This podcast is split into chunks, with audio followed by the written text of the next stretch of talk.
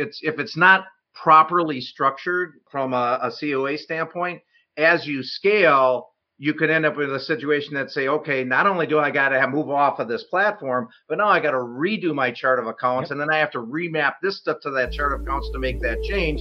And you could be, you know, creating a situation in the future where you got to do quite a bit of work to unwind that. Growing a business requires a holistic approach that extends beyond sales and marketing. This approach needs alignment among people, processes, and technologies.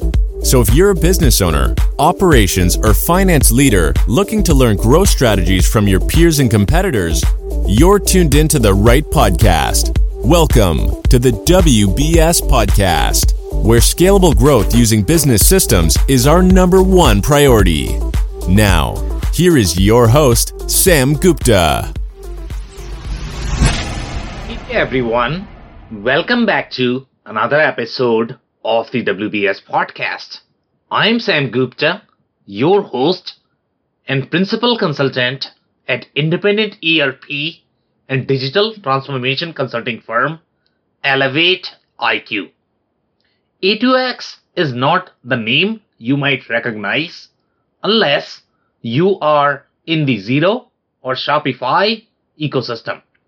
But they have created a new category of software which seems exciting for e-commerce merchants, especially due to the amount of additional overhead you add with each marketplace that you sell on. Each marketplace and big box retailer are trying to come up with its own business models, and sometimes that could require as much admin effort as you would get in managing a physical store. The admin effort could include keeping the right levels of inventory in each warehouse in country where you plan to serve your customers and then reconciling that on a weekly basis. The only difference between the physical store and the marketplace is that you won't get penalized as often with stores. Marketplaces, on the other hand, are likely to have landmines at each step.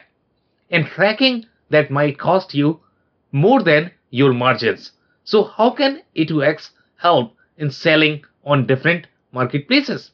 In today's episode, we invited a panel of cross-functional experts for a live interview on LinkedIn who brings significant expertise to discuss A2X capabilities.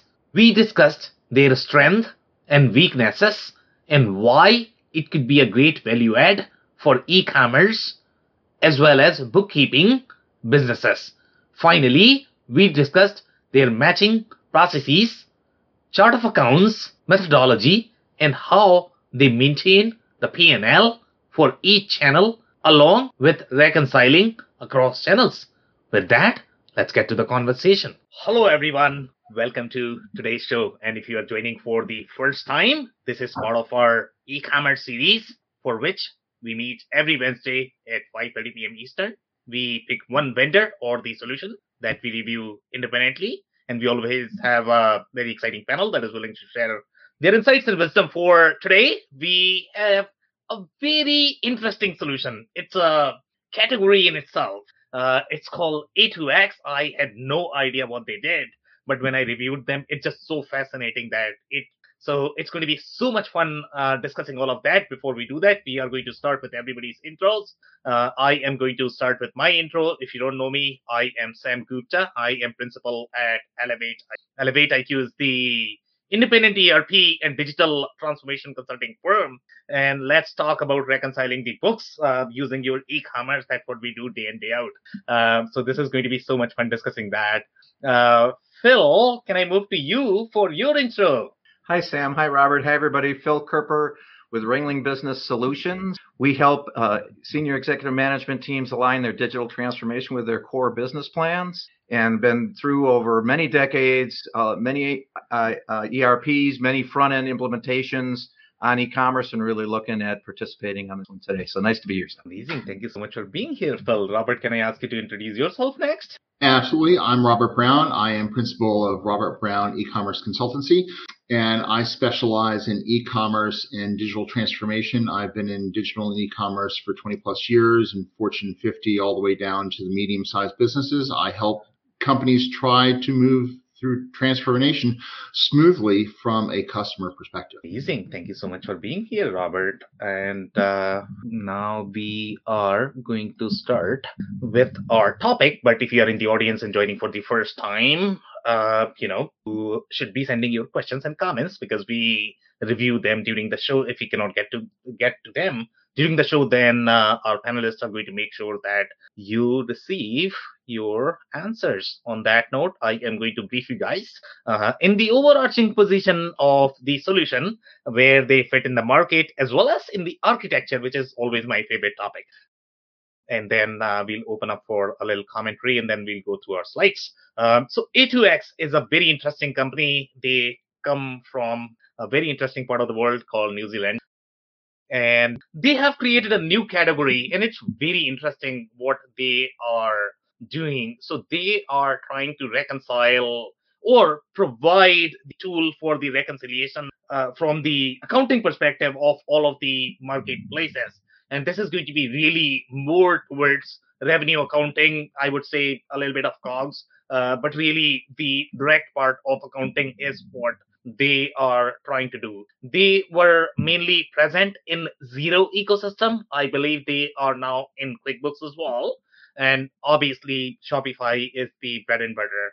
They seem to be rated really well overall from the user community. I and my interest is always to find some negative reviews of the solution, and this is the first solution that uh, we are reviewing after reviewing for what Phil maybe 40, 50 uh, solutions. This is the first one I was trying really hard, and there was zero negativity. So they have done something really great uh, about this. The company is slightly more on a smaller side at this point of time. I am. I think they are funded uh, and I could not track much of the history overall from the investment perspective.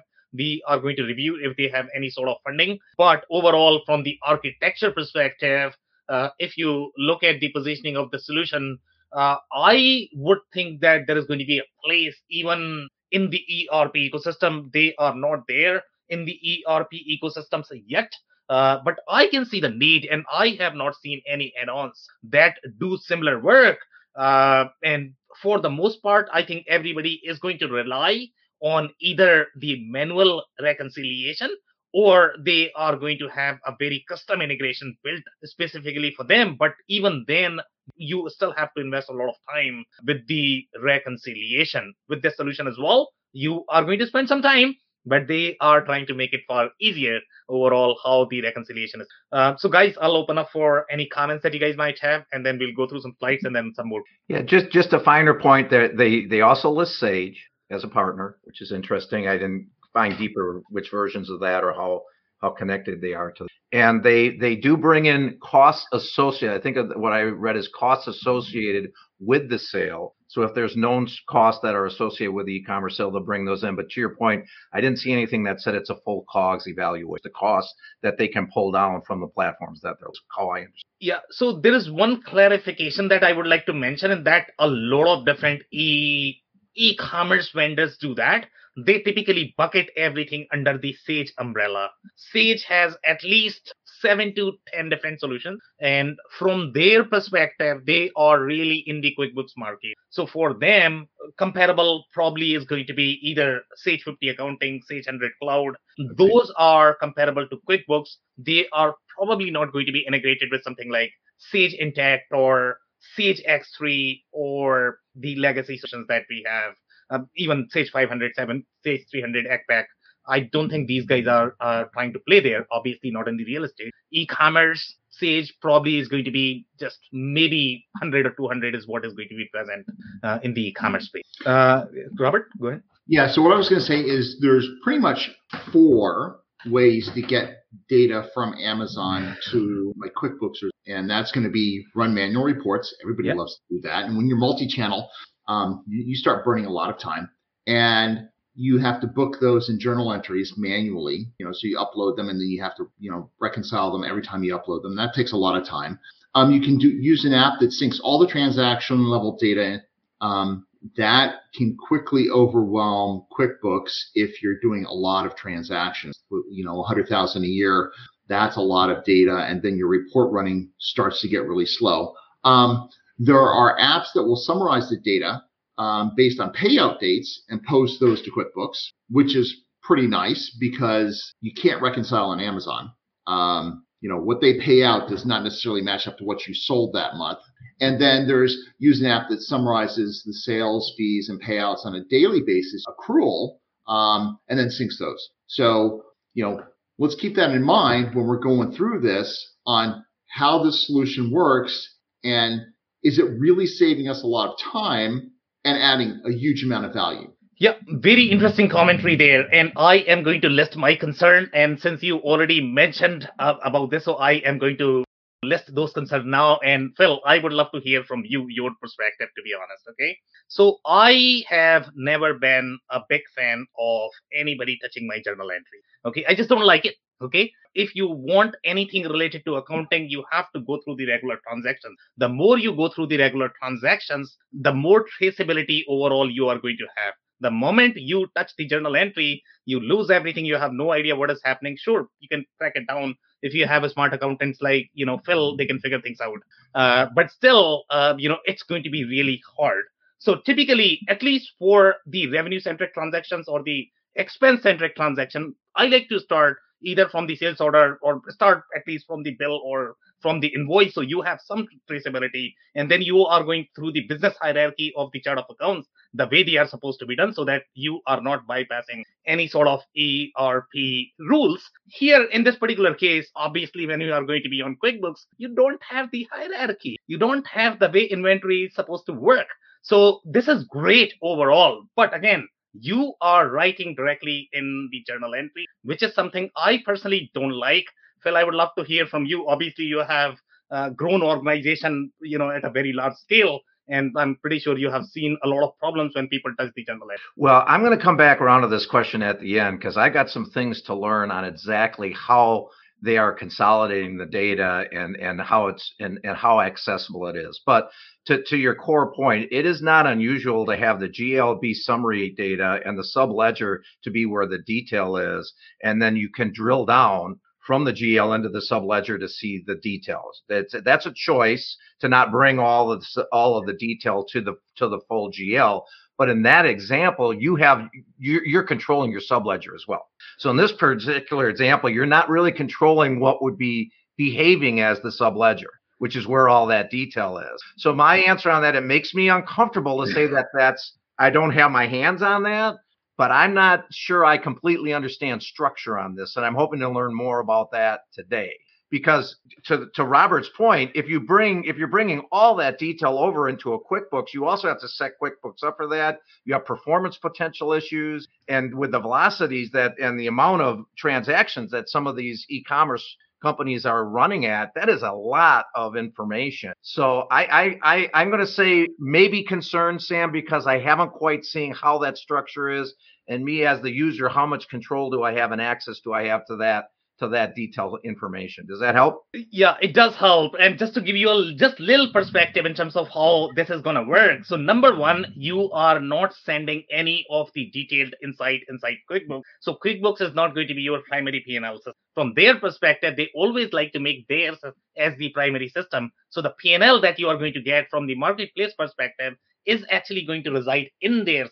So again, you know, you have data, you have the insight, but you have to work on this extra system to get the PNL, which is okay. But you are not going to get that in your financial system. And by the way, you are writing just the summary inside the, the GL. So you are going to lose that insight in your finance system, uh, which is uh, you know supposed to be your QuickBooks. That so yeah, so that's probably going to be my. We'll come back to so, it. So with that clarification, you're right to be concerned because we just we just moved where source of and where the details. Exactly, and from my perspective, the only GL entries I like to see is that is going to be sort of the indirect transactions that are not primary ERP transactions. You do whatever you want to do, even with fixed asset. I don't have much of a, okay. If you have five assets, okay, what can go wrong in that? Uh, but when you are talking about the real volume uh, transaction for the revenue and cost, uh, you know, I feel a little concerned, but we'll come back to that.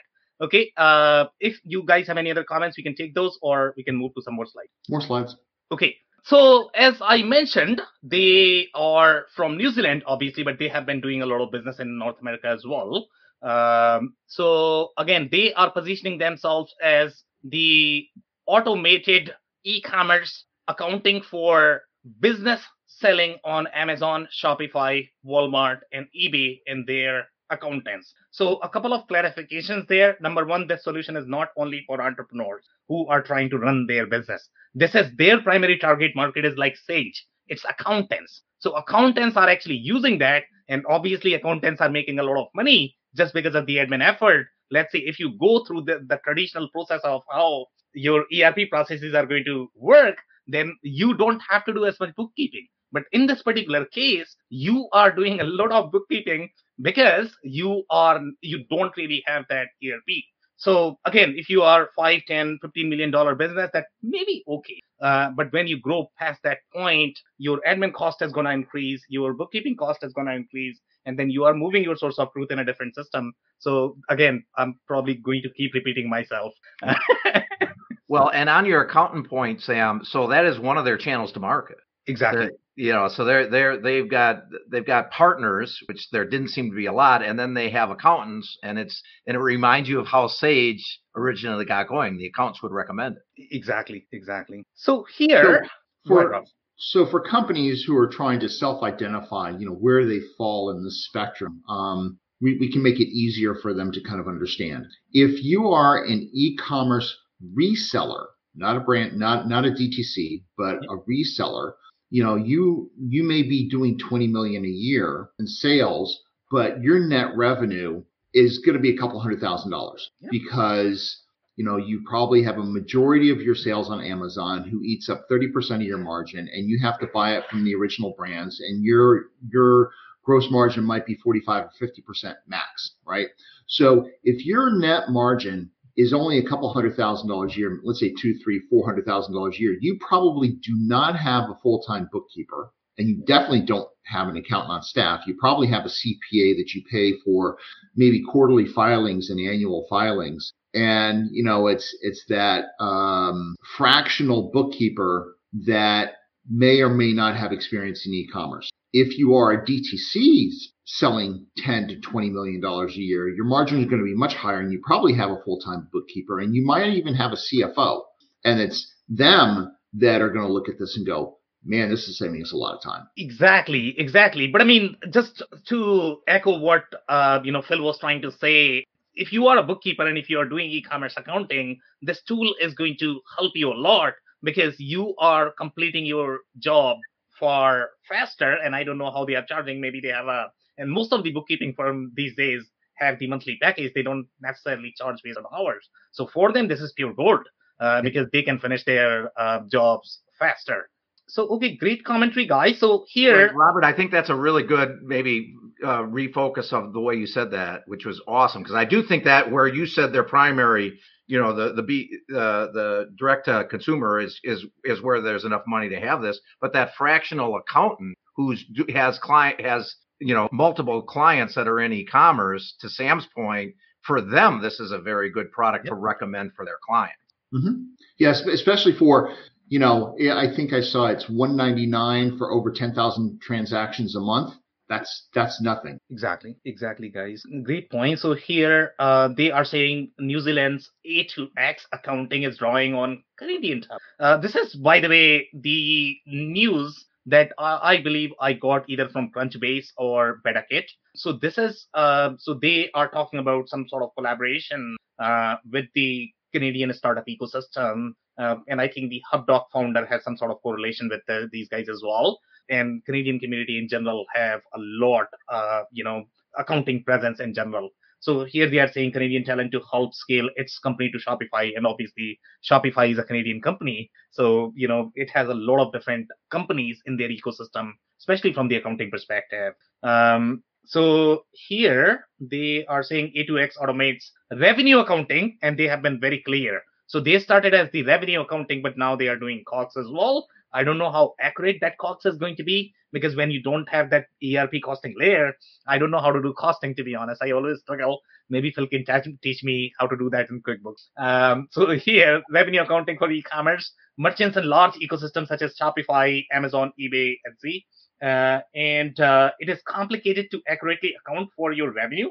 That is right as well. There are a lot of layers to that accounting and uh, you know you can lose a lot of money if you're not doing it properly. Um, i think that's pretty much it for this news. Now this is how the product looks. So it is going to appear similar to how other e-commerce platforms that we have reviewed. So in this particular case you the menu structure is going to be okay home settlements and the accounting taxes and then you have the inventory and then cost. So they go really deep overall in terms of the inventory where your inventory is in each of the warehouses in each of the countries wherever you might be selling. So you can get very detailed insights overall in terms of the marketplace. So they are doing a lot of translation for you. When you have to do that translation yourself those reports are just a nightmare to deal with to be if you were to build your own integration it's going to cost a lot of money uh, you know in integrating with all of those channels marketplaces. So obviously there is a significant value in general because you are getting the centralized insight overall from the transaction perspective, and the insight is going to be far more readable, uh, at least based on what I saw. It's far more natural for an e-commerce founder than uh, your Amazon statements are going to be. Those look really scary. So the way their settlements are going to be, I mean, you always are going to get uh, the total, the marketplace, uh, and the integration is going to be similar to how we saw in other cases, which is sent to QuickBooks, and this is webhooks integration. We all know that how you know fragile that is going to be overall in terms of you can write double entries, but QuickBooks you can do whatever you want. Um, so that's probably not a problem, but the integration is probably not going to be as smooth. But overall, they can do the integration from both ends, so they can get get all the data from your Amazon, Walmart, Etsy, and then the they are getting all of the data from QuickBooks, and they are trying to create this consolidated P&L, and they are trying to send the summarized insights uh, to QuickBooks just from the accounting perspective. That is going to be okay, summarized. Okay, how much did I get in my chargeback for Amazon? So whatever chart of accounts you have, you are going to get a couple of debits and credits, and that's it. So that's how they are approaching this. And Phil is smiling. I know why. Um, no, let's keep rolling on this one. So, yeah. so this is how, again, it's very natural view. Let's say if you are an entrepreneur and you don't really have an accounting background, to be honest, it's much easier. And again, if you cannot afford to have a bookkeeper who's going to cost, if you are doing onshore bookkeeping, the minimum is probably going to be 40, 50, uh, you know, just for the bookkeeping. So obviously it's far easier. Let's say if you are under $5 million, it's, it's very, very, very hard. Um, so obviously you are going to get the bank account. But if you look at it, to be honest, I mean, uh, the way the matching is done, it's going to be similar to how this is going to appear in QuickBooks. So why would you not learn QuickBooks or, or Xero? Uh, it's slightly easier overall the way statements are summarized because in that you are going to do a lot more data entry and you need to understand the nuances of how each of the marketplaces work because before you can match. So here they are making it slightly easier overall in terms of the matching process. They are doing a lot more auto match uh, than what you would do, let's say, if you are doing manual entry, as Robert pointed out, or doing the spreadsheet based mm-hmm. entry in either QuickBooks or Xero, and then you have to match it yourself. Yeah, I mean, th- this screen, I thought the screen before this was was a little more interesting because th- this is actually getting you, you know, the settlements are posted. This is Amazon, particular the UK Amazon page. It looks like, you know, they're giving you all the different things that can happen to Amazon and kind of getting them to one spot for you to mm-hmm. manage. Mm-hmm. And I thought that had some nice value to Robert's opening point that you're doing this somehow anyways. Maybe this makes it easier. The next one is a bank reconciliation page, and you're doing that whether you got this or not. All right, the, the, the, you're you're reconciling your bank check checking account or bank statements to your QuickBooks, or you're reconciling it from this directly into Xero it's I don't see really a savings there. You still have to reconcile your bank. Exactly. Just to be clear, Phil. So here, you know, if you were selling on 20, 30 marketplaces, all of those are going to appear here. So this is not really a page from the marketplace website. It's the consolidated feed that you are getting per market inside and the I was mistaken. I'm I'm right up on top where it says Amazon UK I thought that was a string of, you know, dialing into just the Amazon component. So maybe I misunderstood. So, so this is so. Let's say if you are selling on Etsy or Walmart, so you are going to have another row here, which is going to say, you know, Walmart UK, Walmart CA. Uh, so that's how your feed is going to appear, but you don't have to go to 20 marketplace to find this feed. So there is some value because you are getting the consolidated insights at one place. Got it. You you act, you can actually see a couple of slides further on where they actually show it side by side by marketplace that you're in, and it's it's really quite nice. Yep. Yeah, I agree. And, I, and, there's nothing wrong with this one. You got to do a bank rec, but I'm just saying there's not much. I don't see much difference having this product or just having QuickBooks. You still got to do a bank rec. So, real, really, what we're talking about here, again, to, to help people self-identify, when you're in that small, growing e-commerce business, you know, you're going to look at this and go, "I do this anyway. I don't care. You know, I'm trying to save money." And you know, it's the, the entrepreneur that's at the small, trying to grow up to the middle size they're not going to be paying attention. It's the bookkeeper and the accountant that are going to go, man, this can probably save me. You know, sure, this is the same kind of reconciliation that I'm going to do on a regular basis, but later on, some of the other pieces, that's where they're going to start saving hours. I agree, guys. Um, okay, so here are some more things. So this is going to be the reconciliation process. In my mind, this is slightly more intuitive. So this is going to be a view when, let's say, if the system cannot self-match, but again, self-matching capabilities are there in QuickBooks Xero. Um, you know, these are similar capabilities. If the system cannot match, it's going to recommend, okay, here are the transactions, do something, uh, you know, and then you are going to do something about it. So that's exactly what is the view. In my mind, the way user experience is structured, slightly simpler, obviously. QuickBooks could be frightening for people who don't understand account. Uh, you know, but this is definitely going to be slightly. So this is how Amazon looks like, and I know it's not clear, but this is how uh, you know your uh, Amazon feed is going to look. So up top you have the feed from Amazon, and it's almost going to appear as if you are getting your bank statement. Okay, it's that dry. Even the bank statements are going to appear slightly more interesting than how Amazon appears to be. It's really written from the typewriter. It almost appears like that, right? But I mean, these guys are trying to make it slightly more readable uh, you know, they are trying to match this with your maybe the categories, chart of accounts, and they are trying to make it readable for the people who might not have as much either Amazon background because Amazon could be a PhD in itself. The way Amazon works, I mean, they have their own legislation now. Uh, they have their own terms the way they use. Oh my goodness! So you need a you know Amazon consultant for that. So here, at least, you don't have to worry as much. Uh, you know, as long as you are working with this. So here, these are different chart of accounts, and I believe this is the view from QuickBooks. So they recommend some of the chart of accounts, the way they like to structure things. You know, uh, when you start the the system, that's when they are going to say, you know what, these are your 30 accounts that you probably need when you are dealing with Amazon, Walmart, uh, you know, Shopify, and they are simply going to create it for you uh, in both of the system. And after that, the magic is going to happen. Uh, obviously, if you need anything custom, then that could be slightly trickier process. Uh, it might have the cost associated with that. So as long as you are sticking with how they are structuring the chart of accounts, um, you might be uh, that's probably cheaper for you if you are a smaller business. Now, this is the beauty. I mean, I I, I like this a lot to be honest. Building this uh, in QuickBooks is probably going to be trickier.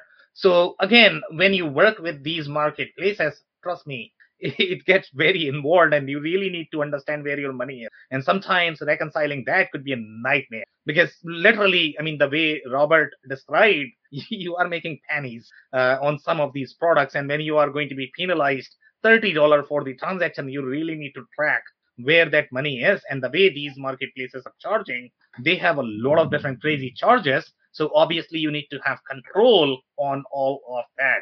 So this gives you a P&L where my assumption is going to be that you are going to have a little bit of traceability that you can go back. Okay, what the hell is happening in my Amazon FBA? Why am I seeing two thousand dollars here when last year it was maybe three thousand uh, dollars, or it was uh, you know uh, thousand dollars, but this time it is two thousand dollars. So why is that increasing? So obviously uh, now when you look at this P&L, it's almost like looking at the P&L of your business. You need to understand every single expense and charge. So when you are, uh, you know, selling on 20 marketplaces, you are literally running 20 different business, which could be very involved. Go, Robert. Yeah, one of the things that you need to consider is, you know, what your entire stack looks like now and where you are in terms of your accounting sophistication. You know, a lot of the startups are using cash accounting and they're not using accrual. And, you know, they're going to start bolting on pieces and you know, it's only when they hit a major pain point that they say, oh, what can I do to solve this pain point? Um, we will be reviewing a tool later on in the year, I think in Q4, that tracks this kind of information, this sheet. Um, but it doesn't do the really cool consolidations around payments so you can actually track what Amazon has paid and what the fees are based on those shipments and stuff. Um, so just something to keep in mind. Yeah, I got a couple related comments on this. First of all, first look, this is really great. Yeah, you look at this, you say, okay, I can see the I can see the bookkeeper saying, okay, thank you. You just you know how long it takes for me to get to this page. It's a lot of work, you know. So that's yeah. awesome. But uh, you know, if if you're just for the the cash accounting, which I would think most people in this space are doing, that opens to the next question, which is how accurate are these really operating income numbers? Because there's probably not matching of the costs and the sales exactly because they're occurring in different periods. That's why you do accrual accounting for the matching principle, right? Yeah. And the other thing I would say is, are there other expenses that are not being captured on this that are be captured in QuickBooks that also would be impacting this? that are difficult to put to a particular line, a particular column on this. So, so there's still some fuzziness of you being able to say, okay, it looks right out of the gate like I'm killing Amazon US, but are there other expenses that aren't matched to that and are there other expenses in your business that are that could be matched to that to make that number actually more meaningful? You know, there is one that consistently is a big gotcha for a lot of these sellers that, you know, we haven't seen a solution for yet. Um, and that is shipping. So a lot of tools will use estimated amounts based on you know the the weight size of the package. And then later on the shipper will determine what the dim the actual dim is. And then if there's any surcharges. And all those surcharges don't flow back into other systems. They stay within the shipping system. So the UPS FedEx you know USPS whatever. And so that's where the accrual accounting really becomes important because you need to be able to match up all those surcharges from those shippers back to that shipment to understand did I lose money on that? And am I consistently losing money on that because I'm not shipping it the right way or not, we don't have the right address or whatever the case may be? It's a really good one, and that's where a lot. That's where big money is, right? You you, you hit the one where the real money is, and look at the shipping valuations on this document. Right there, that ain't that that's not that that's like no money. There's no money there. There, there. Where else? Where's the Where's the shipping cost? Right? When you look at this piece of paper. So, guys, you guys are touching on some very interesting points there, and this is where my concern was that you are not going to get full picture. And the point and the concept that you are touching, Robert, is going to be the landed cost and I'm pretty sure you know Phil knows about it, right? And that is typically the principle that goes in your ERP. And the only reason why ERPs are so complex is because they got so much. But if you need the full picture of your costing and pricing, that's where you are going to see. You are never going to see that. In, if you are going to be tracking landed cost, good luck with your bookkeeping cost. because it's going to cost so much just to track your landed cost. And, and that's honestly where you need uh, an experienced operator to come in and help you understand how to pull the, that data together. Right, because there are two complexities there, right, Robert? One is it's coming, it's not matched to the period, so you're not getting it at the same time that you're getting the revenue stream. And the second one is it's coming from different um, sources. Yep. So you're having to pull that information from different sources that isn't timed correctly.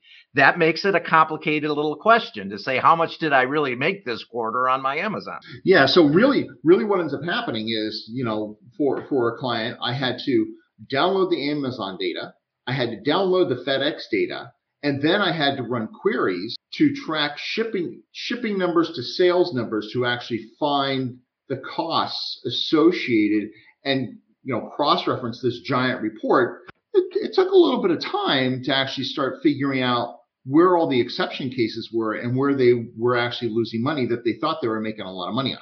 Yeah, so this is going to be really interesting. And Phil, I'm actually going to have a follow up question for you. Um, so you mentioned about this whole cash accounting, accrual accounting. So let's say if you're a $5 million business and I don't know how many businesses do the monthly close, and I don't even know if that is going to be required. Um, to be honest, again, if you are going to be a business that is, um, so uh, have you seen any five, ten million dollar businesses that are going to be doing the monthly, quarterly close, or are they doing close uh, for the whole year? Um, and just for the taxation purpose, they have to do it. They don't have a choice uh, from the period perspective. So, what is the frequency, in your opinion, that businesses should be following overall from the uh, period close perspective? Well, I, I, it's hard to say its size. I think at those size levels, you probably still are in cash accounting, and you might be doing something at quarter. You might be doing a soft close, if yeah, just to see where you're at. But I, I think the, the two questions of moving to an accrual accounting system and formalizing your close are absolutely linked. Because once you once you have an accrual type of system, and let's pick on the freight again. So I I I I believe my I've done the analysis that Robert talked about, and I believe my freight on a certain group of sales tends to be X eh, of sales, and and but my actual charges, my actual invoicing for freight is Y percent. So I think my freight is typically ten uh, dollars for this amount of sales, and I've only been charged for five. So you would accrue five thousand dollars into the next period, and then you would reconcile that accrual when you got the actual invoices, yep. and that would keep rolling. So when when when you move to an accrual system to get more accurate period costs, and as you reconcile that, then you got to do a close, or else, or else you, you're not doing the accrual and the reverse on the accrual unless you do a close. Robert, you're probably more deep into the guys that are five to ten million than I are, but the, come back to that concept and and and tweak it if you want for those guys. At what point do they say I really need to have more structure? Right. You know, the, the, the smaller guys, you know, most organizations do some sort of close at least quarterly because they got to file their taxes, right? Depending on what their what their their organizational structure is, whether it's an right. LLC or a C or an S corp, whatever the case may be.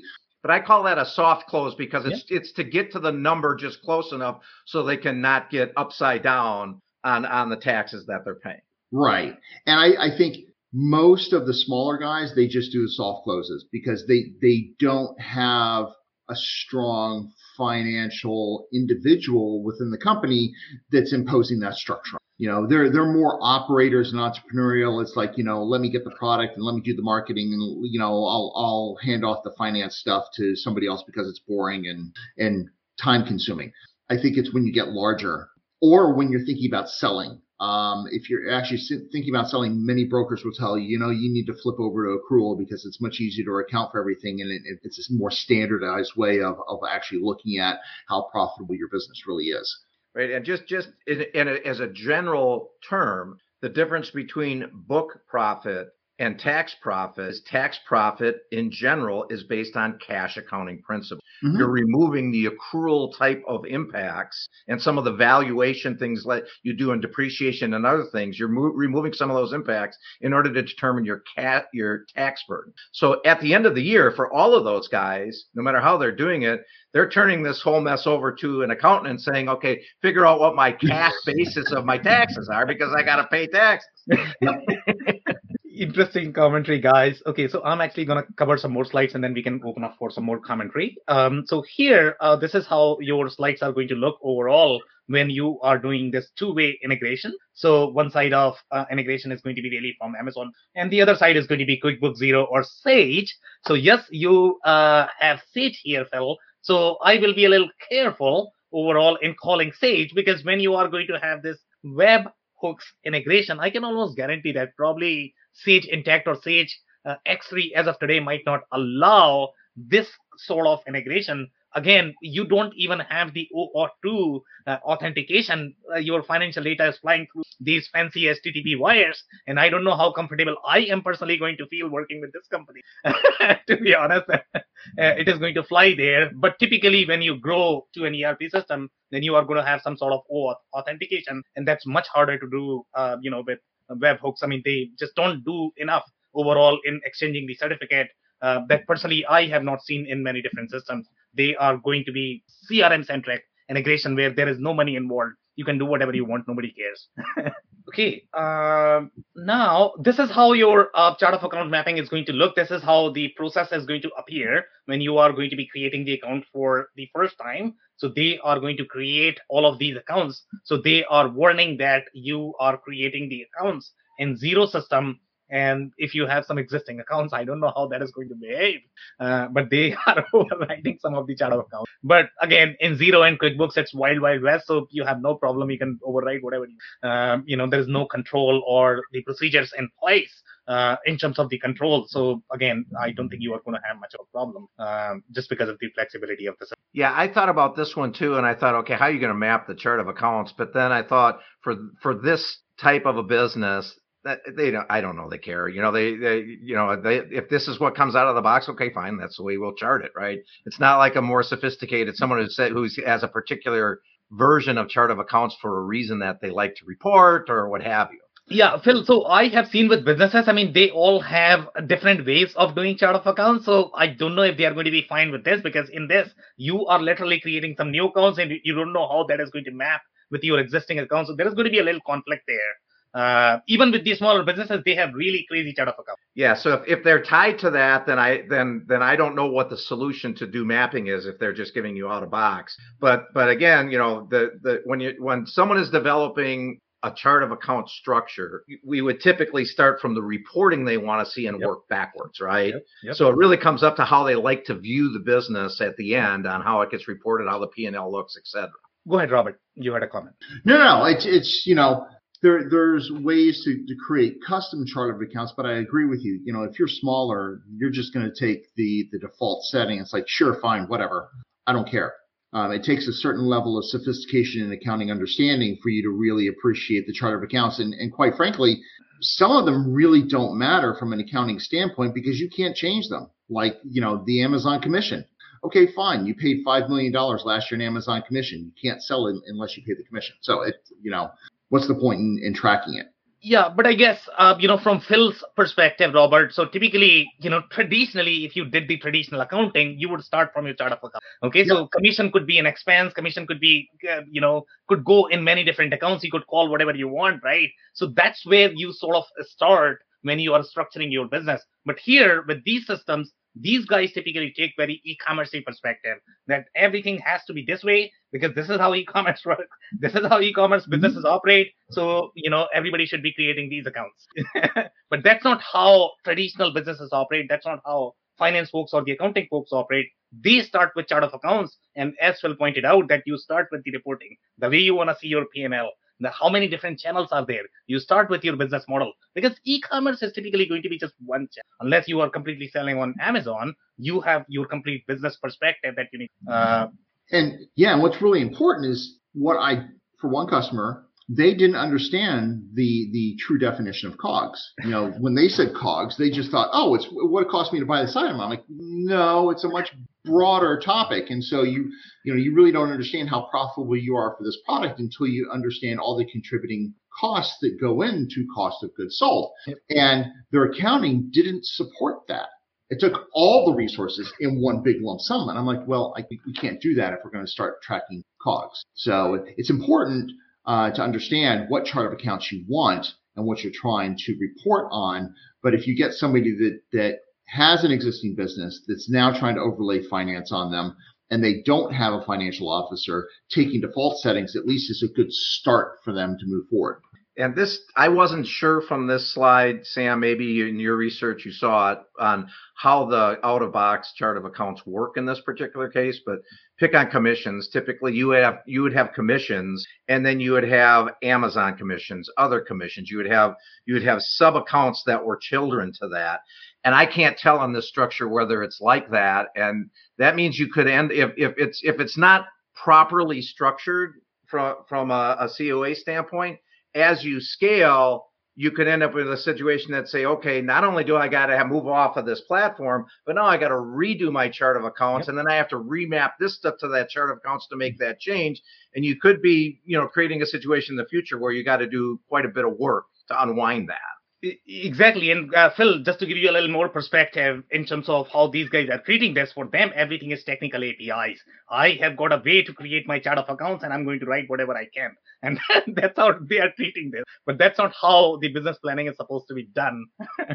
so, okay, so we'll go through some more slides and then we can open up for some more comments. So, this is uh, how their pricing looks. In my mind, pricing is extremely fair uh, as Robert pointed out, for the value they are providing, to be honest. Um, you know, it's very, very, very affordable. And uh, in my mind, it's a great tool. Um, here we have some more, and this is how the inventory is going to look. So they are able to do a lot of things more from the month end inventory valuation reports. So Phil and Robert, uh, to give you a little perspective here. So this is how you are going to get the the value for each of the month but I don't know if this is a true picture to be honest, because you don't have everything accounted as part of your inventory cost. So this is a very channel centric view uh, of your numbers. Uh, this is what you are, whatever Amazon is going to tell you that, okay, this is how much inventory is left. And then you are probably trying to reconcile based on that, based on the, the price and cost that you have set up in this tool. And again, that price and cost is probably not going to the complete cost the way uh, Robert uh, had pointed out. So this is going to be your month value and the total units, total SKUs, how many SKUs you have and how many countries you are selling in. You are going to have all of that. And it seems that reconciliation is actually happening in this tool for each of the channel and you have to reconcile each of the channel typically the traditional model is going to be let's say you are 20 25 million dollar business you are probably going to have a virtual warehouse for each of them and then you are probably going to be creating P&L for each of the channel inside your ERP system so that you can reconcile that. Uh, but since you don't have the underlying ERP system, that's why you are going to do this in external, which is not bad. I mean, it's a very e-commerce perspective, um, and it might be slightly friendlier for a lot of people who don't have as much accounting. And this valuation that they ha- that you have the first arrow on that, you know, that comes back to to Robert's uh, definition of COGS. So that valuation of inventory valuation is technically a COGS number, and and and that's coming from somewhere. But are they calculating COGS on as Amazon sees it, or are they calculating COGS as a total cost that you have technically put in inventory on that item? And so I, I it, it, it these numbers, it may not be a big enough deal, but if you're if the um, if the company is looking at that and says, well, how come this report it says I've got $3,663 and this report says I got $2,900. How come those numbers aren't the same? And it's because they're coming from two different spots that may be looking at the cost picture. Yeah, one of the things that they they don't tell us with this page, and maybe Sam, you saw it somewhere, is it looks like it's integrating with the accounting program, and it looks like it's it's integrating with um, a number of sales channels, but it doesn't. I am not sure where they're getting the total units from because, you know, it's not, if we go back to the previous slide, you know, it says like Amazon EU, Amazon US, eBay, Shopify, Walmart, you know, is this an FBA number? So, you know, fulfilled by Amazon. So these are, these are the inventory numbers that are in Amazon. But then what about the Shopify and eBay? Are you fulfilling through Amazon? Are you fulfilling through your own warehouse? If so, where where's that number coming from? Are are they pulling this information from QuickBooks? So QuickBooks is going to say that we're the source, and so A2X has it. I'm like, so I, I need to understand where it's coming from. Yeah, so this is going to be per channel reconciliation. So it is going to be, let's say, if you are selling in Amazon, Amazon is going to be selling in multiple countries, and these are going to, that they are storing. So inventory valuation is going to be how much inventory they have for you at this point of time. That's the view that you are getting. You set up your cost in this in this system okay that's how you are determining okay how much inventory value you have. And that's what you are probably going to communicate to your amazon as well so that they can uh, you know uh, i don't know how they are going to but you have to tell the pricing at least to amazon right? So you are communicating that and based on that they are providing you the report and that you are reconciling in this tool itself so on a monthly basis, Amazon is providing you the statement for the inventory and that you are reconciling. Okay, Amazon says in this country I have two. Okay, do I have two in my system or not? If not, okay, what happened to that? So you are actually going back and matching up with all of your transactions. So this is the standard cycle counting process uh, that you would have in the ERP. But here it is going to be per channel. But the challenge that you get with channel is because when you sell it to Amazon, Amazon might be keeping uh, you know each of the product in multiple warehouses and they are going to report that okay in this country i have in this country i have these many skus so that's how they are reporting so this provides you for superior view overall in terms of that okay these many skus i have in this country these many skus i have in this warehouse and this is the quantity so that's how they are doing uh, yeah, if, that, if, that's the case, then the and the source for that is just Amazon. So that's what Amazon telling us that their records show. Then uh, the reconciliation of units could be really valuable, and the reconciliation of dollars could be, in my mind, difficult. But uh, but it, it it it could be a decent tool, at least for you to see. Okay, there's something wrong. There's something going wrong here. I'm showing this amount of sales and units and dollars, and they're showing that at least it points you in the right direction. Exactly, Phil. So just to clarify, I mean, from their perspective, they are treating this as the source of truth for inventory data, and they are treating QuickBooks as more of the accounting system. That okay, you know, when I'm done with my numbers, I'll report to you that this is what because. So that's so, how. So putting on my you know uh, merchant hat at the moment. So I've got a, a multi-channel tool that pushes my inventory out to the different channels I am an FBM seller, fulfillment by merchant, not an FBA seller. And so let's say that I'm using Channel Advisor. Okay, so Channel Advisor is connected to my Amazon, eBay, Shopify stores, and I've got this in a warehouse, right? And so the Channel Advisor is going to push out to my channels the available inventory. And every time there's a sale, it's going to update that inventory. And it's going to keep track of that for me in their very basic inventory tracking module. If, if you're a little bit more sophisticated, you're going to have a WMS in place. And so it's tracking your inventory. This tool didn't tell us where it's pulling that from because, you know, is it pulling it because it could mislead you, right? Because if channel advisor is saying, I've got 20 items available to sell, then each one of the channels is going to say that I have 20. So if it consolidates all those channels together, instead of me having 20, it's going to say I have 80. So, you know, I'm oh, confused how this is derived. So just to be clear, guys, this is only retrieving the data. It's not writing anything back, as far as my understanding goes of the architecture. Yeah. So yep. Channel Advisor is going to be the uh, they are actually going to be pushing the inventory and the numbers and you know they are going to be sort of the gatekeeper of the the inventory but this is only the reconciliation part uh, you know more from the reporting perspective that's what guys are trying to do from the inventory valuation perspective yeah i i get that I'm, I'm honestly and maybe i'm just being dense phil tell me if i am all right so they're doing the reconciliation but where are they getting the Right. So the only the only I, I had that question on the last side. So as I understand it from the way Sam explained this, Amazon, let's just use it as, as just say this is coming from Amazon, this particular report. Amazon says I got $3,663 worth of inventory at, at in in in my 3P warehouse. Exactly. And and uh, and and one P is different. If you're doing one P, then obviously then to your example, then you're selling direct. So Amazon's holding 3,600 and $63. They're basing that number based on what you sold that to them for.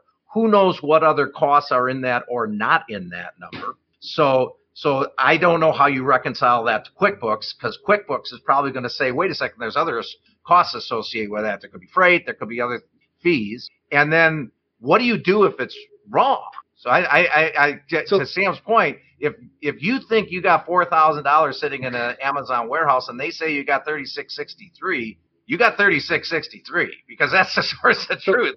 you know. Well, this this report is supposed to be the, the, the way it's presented. This is a monthly valuation of inventory across all your channels. Yep. Okay. So if I am using Channel Advisor to push out 20 units per channel, I've got four channels. This can't just be reading Amazon because I, I can select how many are available for each channel. I may yeah. specifically tell Amazon I've got zero because I get a higher profit margin on eBay. And so I only have 20 units. If it pulls all four outlets, conceivably, it could say that I have 80 units. And if it, it's pulling all four units and I'm just selling it on eBay, it's going to say, okay, you have 20 units. So I, I'm just I'm not sure. I, I, the only way I can round that uh, square is, or square that circle. I don't know which direction you go with that analogy. Yeah. uh, is is to say that this that this can't be an allocation process of my inventory across multiple channels, which was that uh, basically one example you gave, or or an availability. You know, I want to show all channels I got 20 because any of them could sell one of the 20. This has to be physical inventory sitting at a third party warehouse. Right. But we didn't. So that that's my point. It doesn't show the integration partners with with a 3PL. So it's just a custom integration. I mean, it's a great report, but yeah. So I think, I think we be, raised we just raised be, real concerns as are the numbers worth anything, right? Just to be clear, guys, so Amazon is reporting what they have for you at the end of the month, and that is the data that tool is this tool is relying on for the reconciliation. Okay, so they don't really care for what happens during the month. That's where your channel advisor is going to be uh, handy. Here, you Amazon is saying, okay, this is what I have in the inventory, and you are treating this tool as the source of truth. QuickBooks is not a source of truth because QuickBooks does not even know what Amazon is, to be honest. You are simply sending them some summed up numbers, and you know, Amazon is something inside QuickBooks, but that is not really your source of truth overall, at least for the inventory operation. Here, the source of truth is really going to be this data because this is where you are keeping your balance. Okay, Amazon says two. Is it really two? then you are going to be verifying with the other tools. Okay, what did you do in Channel Advisor? Was it really two? So you are probably doing 20-way match. That's how much effort you are putting in in reconciling all of this. Because the more tools you are going to have, the more matching you are going to do, the more admin effort you are going to have. Yep, yep. And and that's what I meant by it points you in the right direction. It, exactly. You're, you're getting and and and remember a balance sheet item, which inventory is is is a period end value. It's not like a, an income statement item where that it's during where it's where it's transactions during. It's at a moment in time. Here's what they've got, and then you can try to say, okay, at that moment in time, is that what I think I have? But that I think it could be a good tool. I'm just not sure if there's if, as you're working on trying to reconcile it. I don't know what you do if you don't like the number. You so we got, we got a couple minutes here, Sam. You want, yeah, I'm assuming you want you want some some finals. Uh, Robert's probably better one to sum this than I am. I'm learning on this. I thought I think this is really an interesting one. I think the concerns are warranted, but I'm taken by the fact that they don't have that their reputation is good. And again, Robert, if you pick the right lane of the business as they're scaling, this this could really be helpful. And I think you could you could clear up a lot of time wasted by your fractional bookkeeper or your wife or whomever it is that's trying to get these numbers to work and focus on growing your business, I think there's something here that's pretty cool. Maybe Jeff Bezos wouldn't have gotten a divorce because his wife was his bookkeeper for, for the beginning anyway, you know? um, I think this is a great tool. I really do. I the sooner owners, operators start understanding their numbers, all of them, even the ones they not just the ones they like. Um, then the better they're going to have an understanding where their business is. And if this can give it to you easier, great, go for it. Because quite frankly, you, the, the small amount of dollars that you're spending for this, you're, you're saving hours of resource time. Yeah, and that's the other great point. It's very affordable. Yeah, any other short comments, guys? Nope. Nope. No, I thought that was good.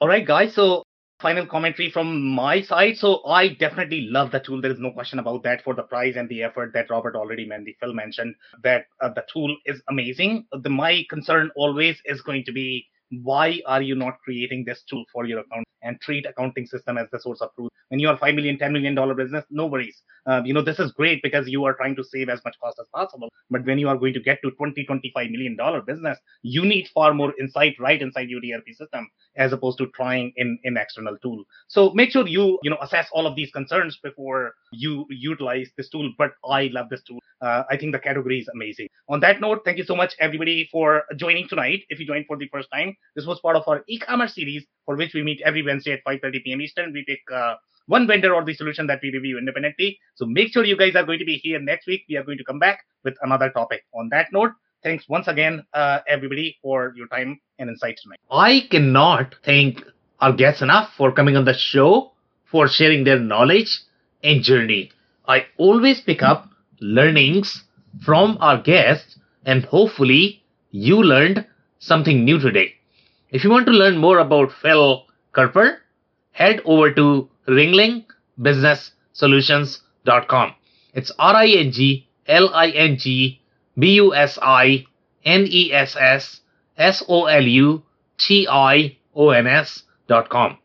Links and more information will also be available in the show notes. If anything in this podcast resonated with you and your business, you might want to check other related episodes, including the interview with Jacqueline Laufer, who shares her insights into the Shopify POS and the challenges associated with international payments. Also, the interview with Yaz Malas, who shares his insights into the exit readiness strategies for Amazon founders. Also, don't forget to subscribe and spread the word among folks with similar backgrounds. If you have any questions or comments about the show, please review and rate us on your favorite podcasting platform or DM me on any social channels. I'll try my best to respond personally and make sure you get help. Thank you, and I hope to catch you on the next episode of the WBS podcast. Thank you for listening to another episode of the WBS Podcast. Be sure to subscribe on your favorite podcasting platform so you never miss an episode. For more information on growth strategies for SMBs using ERP and digital transformation, check out our community at WBS.rocks. We'll see you next time.